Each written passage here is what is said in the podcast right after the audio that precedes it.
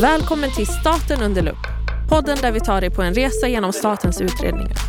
Mitt namn är Melody Farshin och med mig har jag LSUs vice ordförande Elias Fjellander. Staten under lupp. Välkommen till Staten under lupp. Podden där vi tar dig på en resa genom statens utredningar. Mitt namn är Melody Farshin och med mig har jag LSUs vice ordförande Elias Fjellander. Stor applåd! Tack, tack, tack, tack, tack.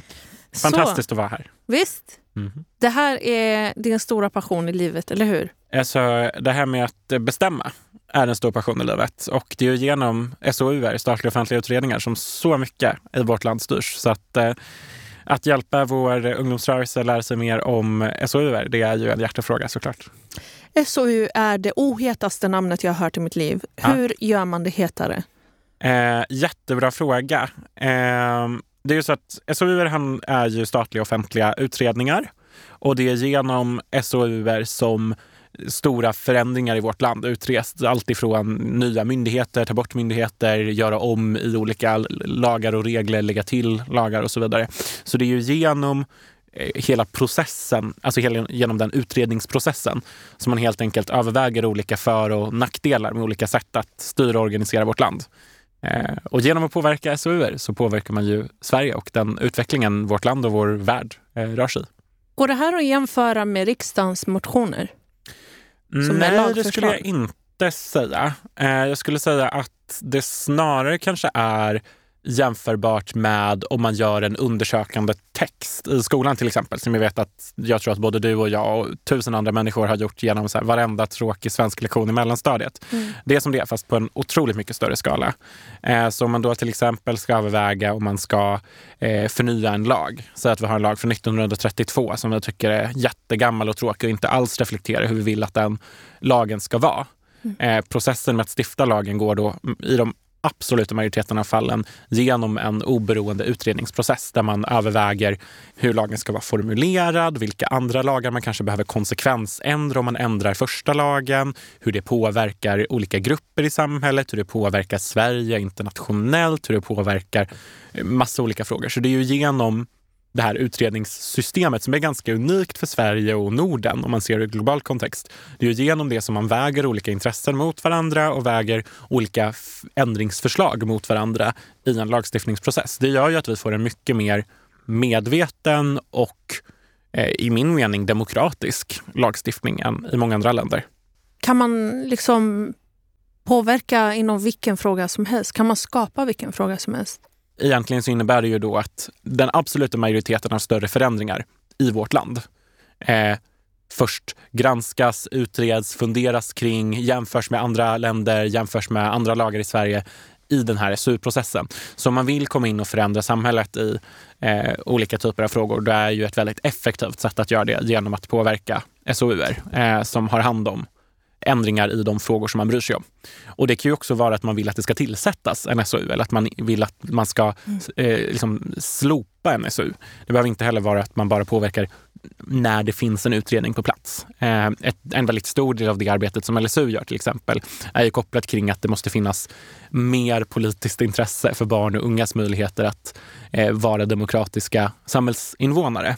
Mm. Och en stor del av det handlar ju om att få eh, riksdag och regering att fatta att vi behöver fler SOUer om barn och ungdomar. Mm. Min relation till engagemang och att eh, försöka påverka sträcker sig ganska långt bak egentligen. Jag började engagera mig i en lokalförening i mitt område som eh, arbetade mycket för upprustning av förorten. Och eh, på den tiden, då tog vi liksom strider kring att man ville riva gångbroarna i Husby och det fanns inte ens en medborgardialog eh, omkring det. Och gångbroarna betyder väldigt mycket för Husbyborna för att Husby är så pass unikt byggt på det sättet att du kan ta dig genom hela orten utan att behöva gå, möta ett övergångsställe. Mm, Det är för att det är byggt på höjd, Okej. vilket gör att det är optimalt för barn Mm. som eh, springer omkring och det blir en trygg plats för barn att kunna vara på för att du behöver inte oroa dig för, för bilar och trafik på samma sätt. Men sen hände någonting och det var det ökade våldet och eh, att vi märkte att unga bröder började gå bort en efter en. Och det sker fortfarande. Vi lever fortfarande i en konflikt och jag har så svårt att se hur det hade tillåtits pågå så här länge om det handlade om andra områden. Om det handlade om eh, mer välbärgade områden. Om det här hände mitt i centrala stan till exempel. Även om det händer även där. Men just nu har det hänt på en helt bizarr nivå i ytterstaden. När du får den typen av enormt stora problem där ett helt område konstant sörjer. Det är på den nivån att vi hinner inte ens sjukanmäla oss längre för sörjningarna för att det är så pass många begravningar. Då blir de här frågorna så svåra att engagera sig i. Det är så svårt som förening att komma och försöka organisera folk för typ gångbroarna när du har föräldrar som är livrädda att förlora sina barn. Då, bli, då blir gångbron helt plötsligt betydelselös. För du tänker mer på överlevnad. Och hur ser jag till att mitt barn lever? Att de blir äldre än 25. Att de eh, får ett bra jobb, att de inte hamnar i fel kretsar och inte blir en target på något sätt. Jag kände någon form av hopplöshet när det här kom. Och jag märkte att det här gör att alla andra frågor blir så osynliga. Och det blir att den enda frågan, den mest liksom kritiska och aktuella frågan såklart blir ju frågan om överlevnad. Om inte dina grundbehov är tillförsedda så är det svårt att se över något annat. Um, vad tänker du om, det, det här blev en jättelång fråga nu, men uh, vad är dina tankar? Kan alla engagera sig uh, med de här olika omständigheterna? Jag tror att man måste konstatera att vi lever i ett samhälle där det tyvärr är så att vi har ett eh, trasigt system där människor har olika möjligheter att engagera sig och har framförallt olika möjligheter att organisera sig. Och även i det engagemanget, även i sitt, i sitt organiseringsarbete så har man olika möjligheter att påverka. Mm. Tyvärr. Det suger. Det är mm. verkligen jättessämst. Eh, men det jag tänkte liksom rent spontant när du berättade det här med att du hade varit jätteengagerad i frågan kring att man skulle behålla de här gångbroarna över bilgatorna mm. eh, i stadsdelen där du växte upp. Eh, och så hade man inte längre möjlighet att fokusera på det. Man hade inte den kapaciteten för att man var inne i liksom, akut hantering av att det är otroligt många dödsfall till följd av en gängrelaterad brottslighet. Min första tanke blir då, vad är det du vill göra? Vad är det du vill förändra? Är det fortfarande en fråga om att du vill ha kvar gångbroarna? Är det en fråga om att du vill ha mer resurser till eh, avhopparverksamhet. Jag tänker man behöver, om man ska påverka statliga offentliga utredningar eller vad det nu kan röra sig om mm. i den offentliga sektorn så har vi i Sverige en väldigt tydlig liksom, silostruktur. Vi har typ 400 myndigheter med olika ansvar. Du behöver veta vilken av myndigheterna det är som är ansvarig. Mm. Du behöver veta eh, vilken eh, liksom, förvaltning i kommunen det är som är ansvarig för eh, broarna. Du behöver veta vilka nämnd, vilka politiker det är som fattar besluten. Du behöver ha en ganska hög kunskapsnivå för att förstå hur du ska påverka. Mm. Så man behöver veta vad man vill förändra. Väldigt konkret. Vi vill behålla broarna eller vi vill eh, hugga ner de här två träden som skymmer vår sikt till våra barn på skolgården. Jättekonkret. Och så behöver man veta vem eller vilka det är som är ansvariga. Mm. Därefter blir det ganska enklare. Då följer det liksom ett liknande mönster lite oavsett vilken fråga det är man vill påverka i. Men just att veta vad det är man eh, tycker om eller vad det är man tycker mm. och hur, vem som har ansvaret och vem som har möjlighet att förändra det. Så vill man ändra lagar i Sverige, då är det riksdagen och regeringen. För det är riksdagen som stiftar lagar och det är regeringen som i allra, allra flesta fallen utreder förändringar i lagen. Vill man påverka hur parken ser ut i ens lokalområde, då är det kommunen. Vill man påverka sjukvården, då är det ofta regionerna. Så att man behöver veta liksom vad det är man ska förändra och vem det är som har makten att förändra det. Och sen så handlar det om att påverka dem med makten att fatta de här besluten. Mm. Till att förstå vad som är viktigt för en själv, vad som är viktigt för ens organisation eller förening och vad som är viktigt för eh, de olika intressena som man kanske företräder. Mm. Är det ett svar på din fråga? Jag känner att jag var lite fluffig. Nej, det var ett konkret svar på hur man engagerar sig. Men jag tänker mer... Då ser jag kanske hade önskat att jag kunde ha eh, driva andra frågor. Mm. Eh, men jag kan inte det för att det mest akuta och den största oron jag har är kring överlevnad. Mm. För ens syskon, ens, liksom, ens grannar, ens vänner, ens ungdomar i området. så länge det är pågående så har jag svårt att se hur vi ens ska kunna hitta koncentrationen till att lära oss källsortera. Ja. Till att eh, engagera folk som in, vanligtvis inte röstar att vilja rösta. Det känns som att det är liksom, när du har ett primärt jättehögt problem ja. eh, så dominerar det. Och det gör att det blir allas huvudfråga i området. Ja, men där tänker jag att det också är en fråga om vem det är som är ansvarig för att se till att man har förutsättningar att engagera sig. Både eh, ekonomiskt, socialt, kulturellt och så vidare så handlar ju det om att man behöver ha den kunskapen som krävs, man behöver ha ekonomiska möjligheter att engagera sig, man behöver ha tiden, man behöver ha en liksom, eh, acceptans i ens närmiljö kring att man engagerar sig. Liksom. Och där så är ju det, tänker jag, en del av föreningsfriheten som ju är grundlagsskyddad i Sverige. Och det är ju liksom konventionsstaten Sverige som är ansvarig för att se till att eh, vi får våra mänskliga rättigheter tillgodosedda. Rätten till liv, rätten till hälsa, rätten till utbildning och så vidare. Eh, och där tänker jag att då handlar det om att andra personer som kanske inte är de som är direkt berörda av till exempel då, eh, den våldsvågen som du beskriver. Där har ju liksom samhället som kollektiv ett ansvar att ansvarsutkräva de som ska se till att vi har våra rättigheter tillgodosedda. Och det handlar ju om riksdag och regering och sen våra myndigheter som de styr. Ehm, så jag skulle säga att där behöver ju hela samhället engagera sig. Att varje invånare har ett ansvar för att se till att alla andra invånare också får sina rättigheter tillgodosedda. För vi lever i en demokrati och en demokrati i en demokrati så är liksom styret och makten ligger på alla människors axlar. Det innebär ju också, det innebär ju såklart att man är många som är med och fattar beslut. Man är många som är med och tycker till, till exempel genom våra allmänna val där många över 18 år får rösta. Men det rör sig också om att varje person då behöver lyfta upp det här tunga oket som ligger på axlarna av att vara en engagerad demokratisk invånare. Så om vi inte har ett brett samhällsengagemang, om vi inte har en bred och allomfattande liksom, organisering bland våra invånare, då kan vi inte heller ansvarsutkräva våra makthavare för våra rättigheter som vi då gemensamt har kommit fram till att vi har. Jag vet inte om det också var ett svar på din fråga. Jag, jag tycker det är jätte jättesvårt faktiskt att svara på den. För jag, jag vet liksom inte hur man ska hitta den orken, hur man ska hitta den tiden. Mer än att säga att det är förjävligt att det är så och att vi som samhälle har ett ansvar att se till att varje barn och ungdom lever upp i trygg, växer upp i trygga hem, har eh, eh tillgång till sina eh, rättigheter, både som barn och ungdomar. Till exempel rätten då att ha eh, vuxna omkring en som tar hand om en på ett bra sätt, men också att alla barn och unga får möjligheten att organisera sig. Det är ett gemensamt ansvar vi har och det är ett ansvar som ytterst då ligger på våra folkvalda politiker, på riksdag, regering, på, men också på kommunal och regional nivå. Jag har förstått att du engagerade dig tidigt och idag är du vice ordförande. Hur var, du har ju dina hjärtefrågor och hur var din resa? Alltså hur tog du de stegen till att bli mm. vice ordförande? Ja, men jag tror att många av oss har ju till exempel eh, som barn idrottat i en lokal gymnastikförening. Man kanske inte tänker på att det är också ett engagemang.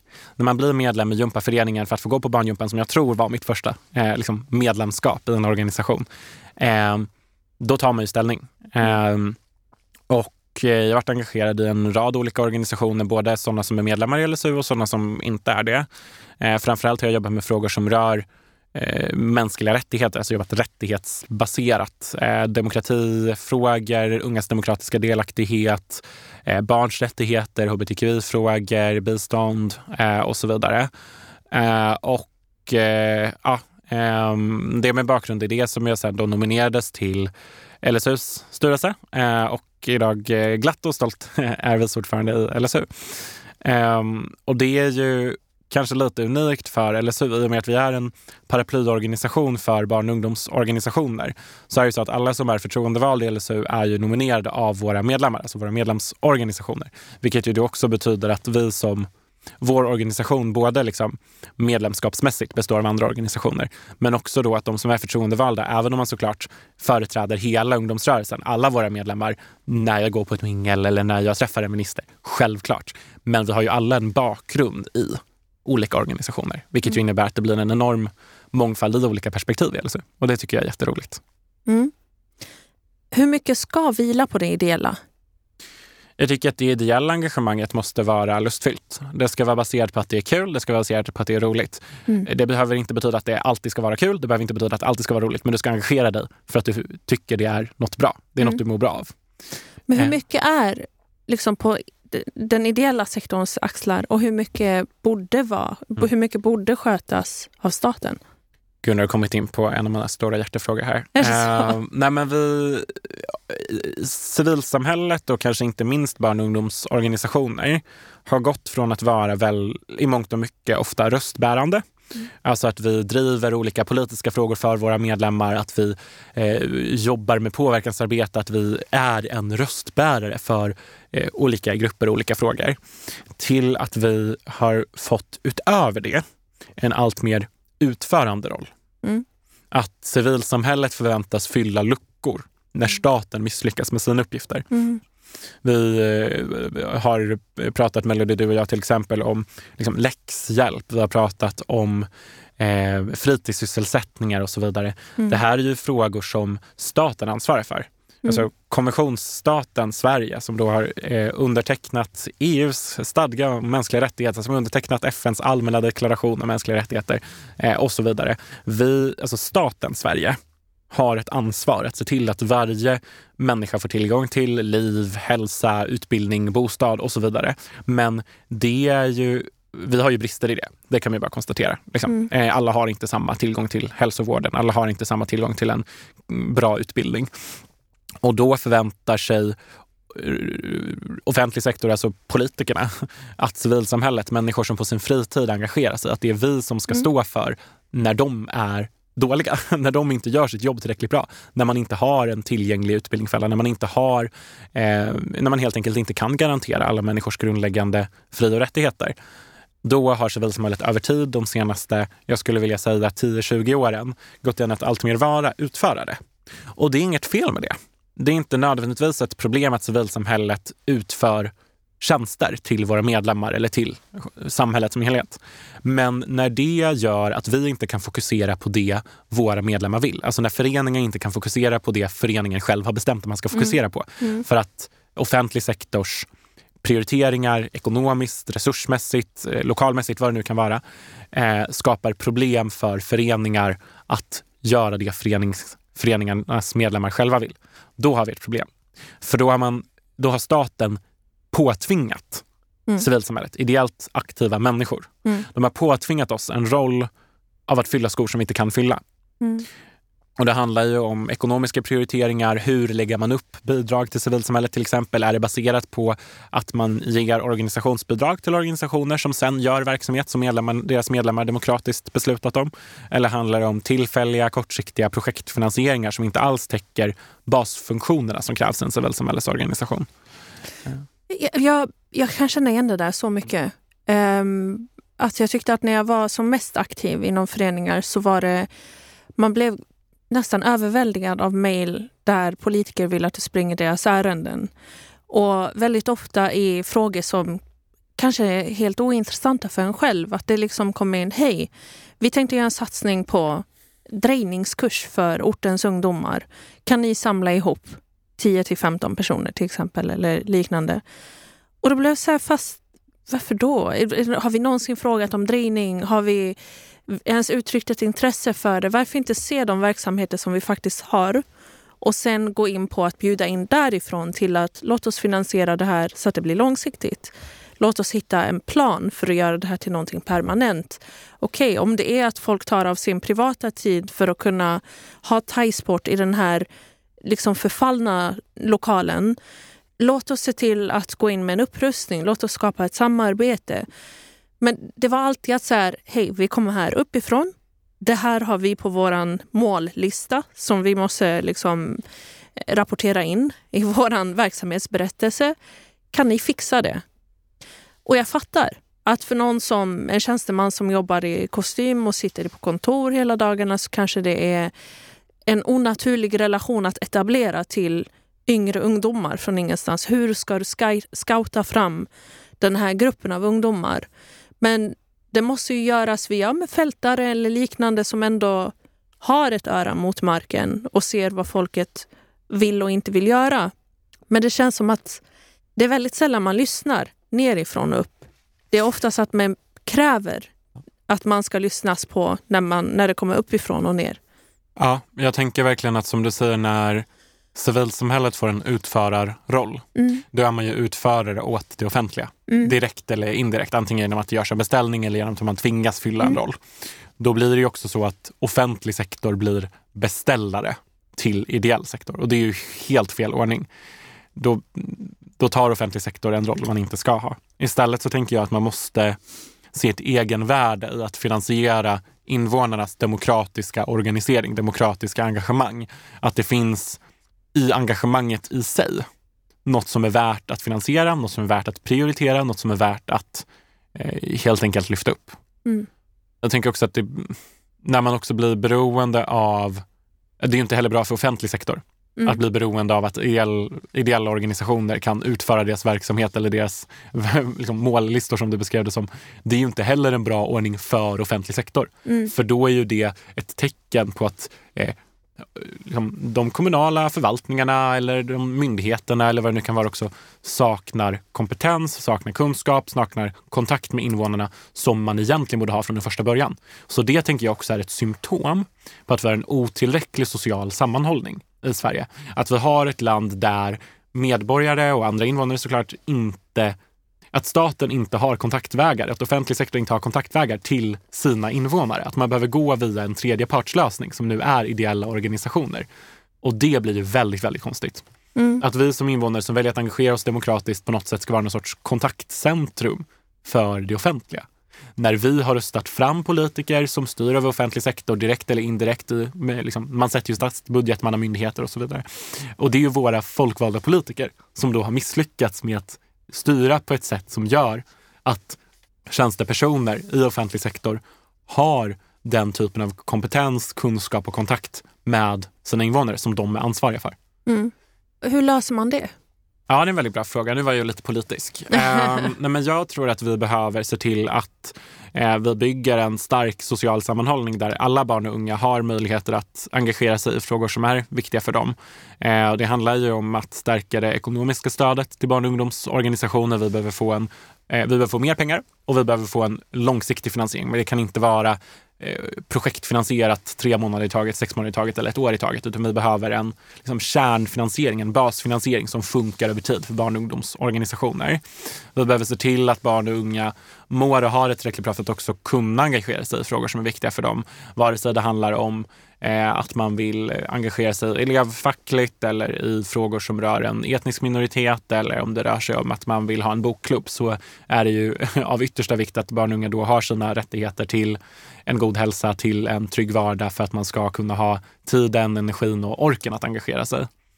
Eh, och jag tror framför allt att vi behöver ha en annan syn på barn och ungas organisering. Många av de här problemen tror jag grundar sig i åldersmaktsordningen, alltså den maktordningen som säger att personer som har vissa åldrar ska ha mer makt än andra. Där ser vi att barn och unga har ju inte den makten som vuxna har. Eh, man får inte rösta till exempel eh, och man eh, ses i många fall som någon som inte riktigt vet vad man själv vill. Man har, unga ses inte, man ser inte på unga som autonoma varelser, som människor som själva har tankar, åsikter, beslut, utan det är föräldrarna eller andra vuxna som själva vet bäst vad individen, barnet eller ungdomen själv vill. Så du menar att bara genom att engagera sig via en förening så kan man påverka? Ja, det vill jag verkligen säga. Ehm, vi har i Sverige liksom ett system där sättet som staten får in input från medborgarna i lagstiftningsprocesser, det är via SOUer och det är via de liksom, remisser som man skickar, eh, liksom när man skickar eh, utredningarnas förslag på remiss. Det är så staten och regeringen får in synpunkter. Vad är en remiss? Mm. det- För det låter som någonting läkaren skriver. Ja, nej, men det, det är det ju. Eh, när, vi, men när vi inom lagstiftningen menar liksom man skickar något på remiss, då har vi ett färdigt förslag på en ny lag eh, som man sen vill samla in input på. Eh, så säg till exempel att vi ska ändra en lag som reglerar vilka uppgifter en myndighet har eller en lag som reglerar eh, hur tandvården är strukturerad. Eh, det är ju många frågor som är reglerade i lagen och när man vill ändra vad som står i Svea rikes lagar eh, så går ju det genom en beredningsprocess där man gör en utredning, man väger olika för och nackdelar med hur lagen skulle kunna ändras. Man jämför det med andra länder, man jämför den föreslagna lagtexten med andra lagar. Är det något som krockar? Och när man då har kommit fram till ett färdigt förslag på ny lag. Det finns liksom ett papper där det nya förslaget på lag står.